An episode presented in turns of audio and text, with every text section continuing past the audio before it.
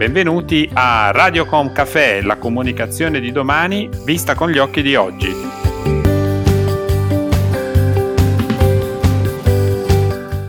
Benvenuti a una nuova puntata di Radiocom Café, la comunicazione di domani vista con gli occhi di oggi. Sono Roberto Botto, CEO del gruppo Libera Brand Building e oggi prenderemo un caffè in compagnia di Piero Pracchi, in qualità di Group Chief Commercial Officer di Elica. Elica è il leader mondiale nel settore delle cappe da cucina. Benvenuto Piero. Grazie, grazie mille. Buongiorno a tutti. Oggi parleremo di comunicazione, di marketing, di e-commerce, ma prima di tutto ci tengo a fare una riflessione a carattere personale. Siamo infatti di fronte a un evento che non ha eguali nella storia Sotto questo profilo, qual è stato il tuo modo di affrontare il periodo della quarantena? Quali pensieri e opportunità ci hai trovato? Sicuramente eh, eh, nella straordinarietà del periodo ci si adegua eh, con comportamenti straordinari a, a sua volta, altrimenti va in controfase. Quindi la, la, la, la, prima cosa che ho fatto è stato mettere ordine alla mia agenda, che è un evento straordinario di fatto per chi eh, come me ha la responsabilità mondiale delle operazioni commerciali eh, nei beni di largo consumo, dove l'agenda è fluida e dinamica per definizione, eh, di fatto l'opportunità è stata quella di metterla in ordine, ma soprattutto anche di chiarire quelle che sono le priorità eh, importanti, sia professionali sia personali. E questo, e questo, è stato un buon modo con cui ritengo di aver ehm, fatto fronte a una situazione che comunque è stata non solo da me definita eh, di chiara emergenza, di straordinaria emergenza. Elica è un'azienda presente in tutto il mondo. Come si è organizzata per reagire al lockdown alle diverse latitudini? Quali tipi di azioni sono state messe in campo nei confronti dei dipendenti?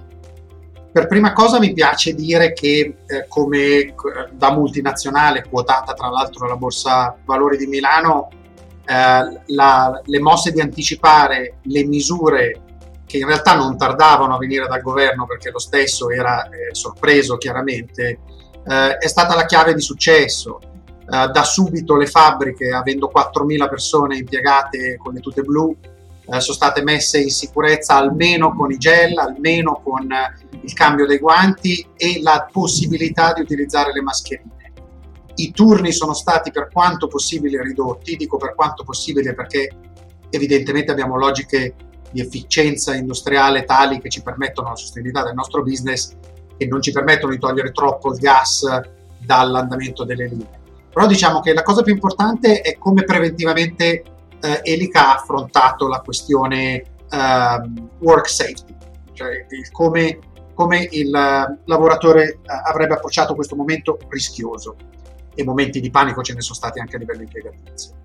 In secondo luogo, ehm, mi viene da dire che siamo stati avvantaggiati dall'avere operazioni globali, perché io ricordo il mio general manager cinese essere in vacanza in Italia, lui è span- cinese nel senso che sta in Cina, ma è eh, spagnolo nella fattispecie, ed era in Europa durante il capodanno cinese, no? che come sapete viene sfasato di un mese circa rispetto a quello eh, delle economie occidentali, e proprio nel momento in cui esplose la crisi.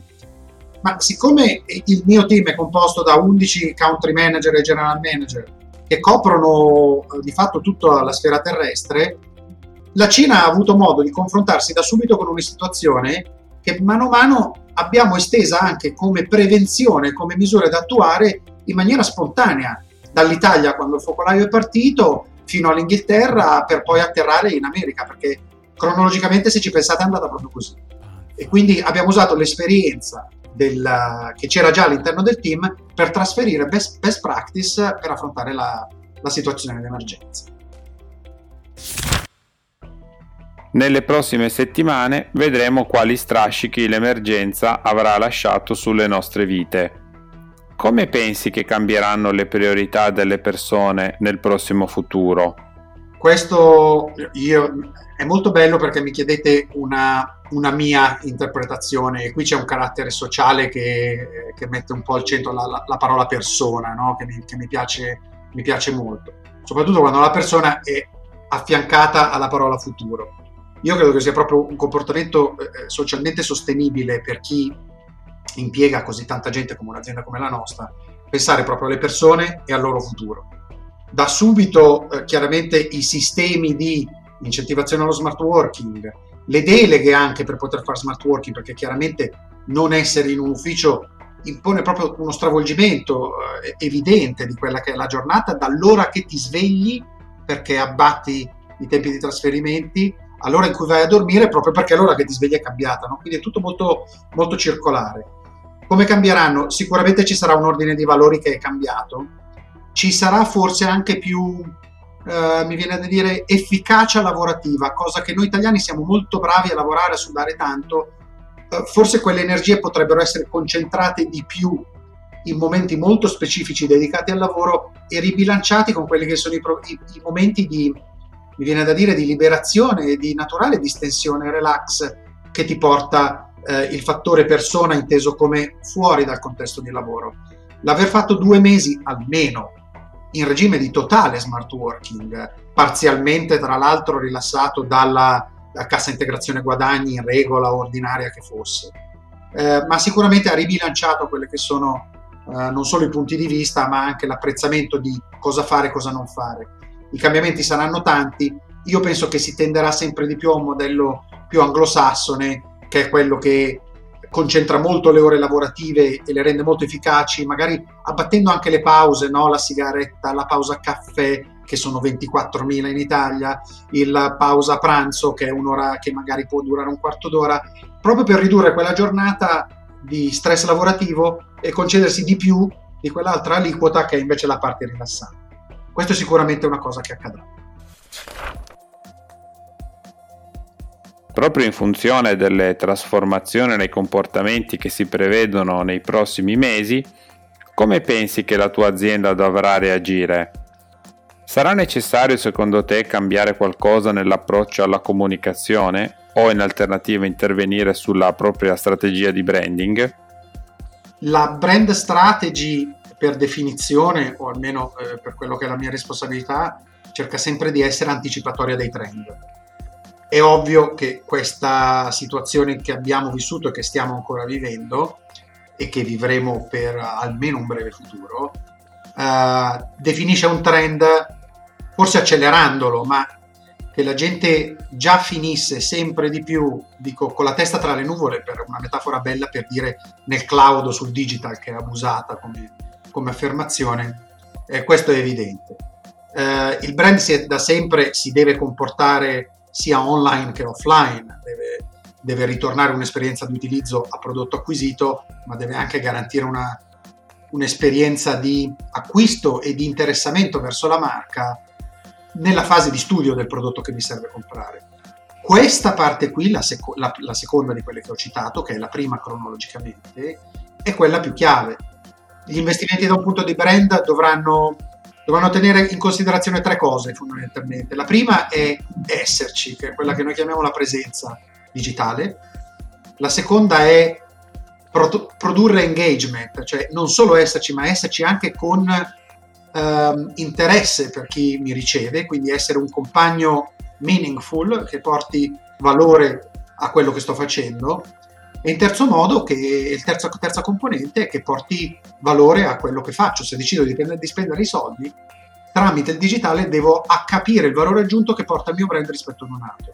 Su queste tre componenti, che sono una miscela strategica molto chiara e abbastanza diffusa, almeno in letteratura, poco nella practice, meno ancora eh, nell'Europa che conosciamo e più in particolare nei paesi caldi dell'Europa, eh, sicuramente condizionerà quantomeno la struttura delle organizzazioni, il modo di lavorare e la, il dimensionamento degli investimenti. Molte aziende in questo periodo si sono movimentate per supportare l'emergenza, sottolineando il ruolo sociale del brand. Pensi che la purpose sociale o ambientale diventerà un aspetto sempre più rilevante nel prossimo futuro rispetto a Elica? Mi piace molto la domanda perché c'entra bene un, un mio uh, stile di management, che è quello di definire un brand prima dei valori che porta automaticamente come prodotto, la K toglie i fumi cattivi durante la cottura, ma più come il ruolo di colui che ti accompagna comunque nel tuo day by day, che sia un profumo, che sia una cintura, che sia un'automobile o che sia un complemento di arredo domestico o un elettrodomestico eh, da cucina, come nel caso più specifico. Il ruolo del brand è quello di essere accompagnatore eh, sociale. Eh, che cosa vuol dire questo? Vuol dire che anche come toni, come lessico, come presentazione, eh, prima ancora che come definizione del prodotto, eh, Elica cerca di raccontare una storia, una storia di tutti i giorni, di, fatta di gente reale, autentica, eh, mi viene da dire del vicino della porta accanto, per usare una frase tipica che però rende, rende molto l'idea. I temi, i temi, che porta lei eh, riguardo alla, a questa missione sul sociale e sull'ambientale, eh, sì, diventa rilevante nei perimetri in cui è possibile credere che quello che il nostro brand rappresenta possa avere un, rappresenta, possa avere un impatto, di fatto. Quindi quello che il nostro brand deve rappresentare quanto è impattante da un punto di vista ambientale. Lo è sicuramente nel perimetro ambientale dell'ecosistema casa, perché la K è visibile, c'è, ha un colore, ha delle forme, ha un suono, che a volte è un rumore, che bisogna trasformarlo in qualcosa di piacevole, quindi ha un ruolo chiaro. Se parliamo in maniera più allargata e di Save the Planet, il contributo c'è sempre del progresso industriale che, facendo i conti con i costi di sviluppo e di produzione, promuove un abbattimento di quelle che sono le risorse per produrre energia da quel punto di vista. Credo che il ruolo debba partire dalla prima parte, ovvero di quello che ruolo ha in casa il mio prodotto, affinché questa purpose sociale e ambientale diventi proprio eh, un aspetto preciso, direi, per il nostro futuro. La quarantena, almeno in Italia, ha accelerato in molti settori una nuova relazione delle persone con il digital. L'e-commerce si è dimostrato una risorsa importante cui gli italiani hanno fatto ricorso. A che punto è eh, Elica in materia di digitalizzazione del processo di acquisto e quali pensi siano le scelte da fare in futuro? Da un punto di vista di preparazione, eh, credo che siamo molto ben messi nell'arena competitiva. Um, il tema digitalizzazione è, è, è, come parlare della Bibbia, no? cioè è diviso veramente in capitoli e, e tutti rappresentano una serie di, eh, di momenti di riflessione più che di vademecum. Quindi diciamo la fase, la fase preparatoria di approccio al digitale c'è, è anni luce distante da quella che dovrebbe essere però, perché possa mettere a segno quella rilevanza eh, che noi, eh, esperti di mercato e di comunicazione, vogliamo avere in campo. Provo a spiegarmi, se abbiamo tempo lo faccio con piacere. Uh, il, di, il, processo di digitalizzazione deve fare fondamentalmente due cose. Raggiungere la popolazione a cui interessa che gli venga parlato del tuo brand e non quella a cui interessa che venga parlato del tuo brand e farlo con precisione e non con duplicazione vuol dire che devo parlargli non solo di quello che gli interessa, ma di quello che esattamente è specifico per la persona che sta scegliendo un prodotto o che debba eh, rinnovare la cucina, per esempio. Gli spazi che noi oggi occupiamo nelle case sono condivisi con n altre soluzioni di prodotto. Una cappa può essere messa a posto di un quadro o un quadro può essere messo a posto di una cappa una, una K può non stare su un'isola da cucina, quindi pensiamo semplicemente alla specificità delle cose. E posso usare l'esempio K, potrei usare esempi di tanti altri settori merceologici, ma siccome la domanda è specifica di dove siamo noi dal punto di vista di digitalizzazione, allora questa, eh, questa biunivocità, questa bidirezionalità di comunicazione dove io capisco cosa il consumatore vuole e gli do il contenuto che gli risolve un momento di impasse nella definizione di una scelta, su questo siamo molto lontani. E siccome non vogliamo creare chiasso, non vogliamo fare campagne di mail dove chiediamo alla gente di preferirci tramite una promozione di prezzo, eh, sono tante le attività che bisogna ancora mettere in piedi per raggiungere l'obiettivo finale, che è quello di essere interessante e presente nel momento in cui il consumatore prende in considerazione il mio brand. Allora, sulla carta siamo pronti, nella pratica c'è tanto da fare. Ci avevano detto che il digitale sarebbe stato facile da somministrare, molto economico e di semplice fruizione. In realtà abbiamo scoperto che costa tantissimo, richiede tanto tempo e soprattutto che ci vuole tanta, tanta, tanta professionalità nell'approccio alla materia, altrimenti si rischia di non cogliere l'opportunità, anzi fare più danni. La mia raccomandazione per tutti quelli che stanno iniziando un processo di digitalizzazione è di partire solo se si sentono pronti e se soddisfano quelle che sono le esigenze minime di essere interessante al momento giusto per chi deve interagire con il nostro brand. Piero, grazie per la partecipazione, è stato davvero un uh, piacere averti a Radiocom Café, è stato un caffè davvero stimolante, le risposte sono interessanti e sono sicuro che gli ascoltatori potranno trarre spunto da queste tue considerazioni. Ringrazio io voi e faccio i complimenti per il vostro podcast di Radiocom.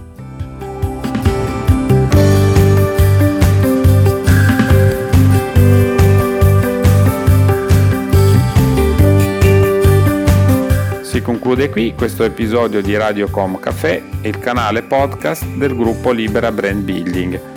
Se avete piacere di ascoltare altri racconti, potete collegarvi a Radiocom Café, Spotify, Spreaker e Google Podcast.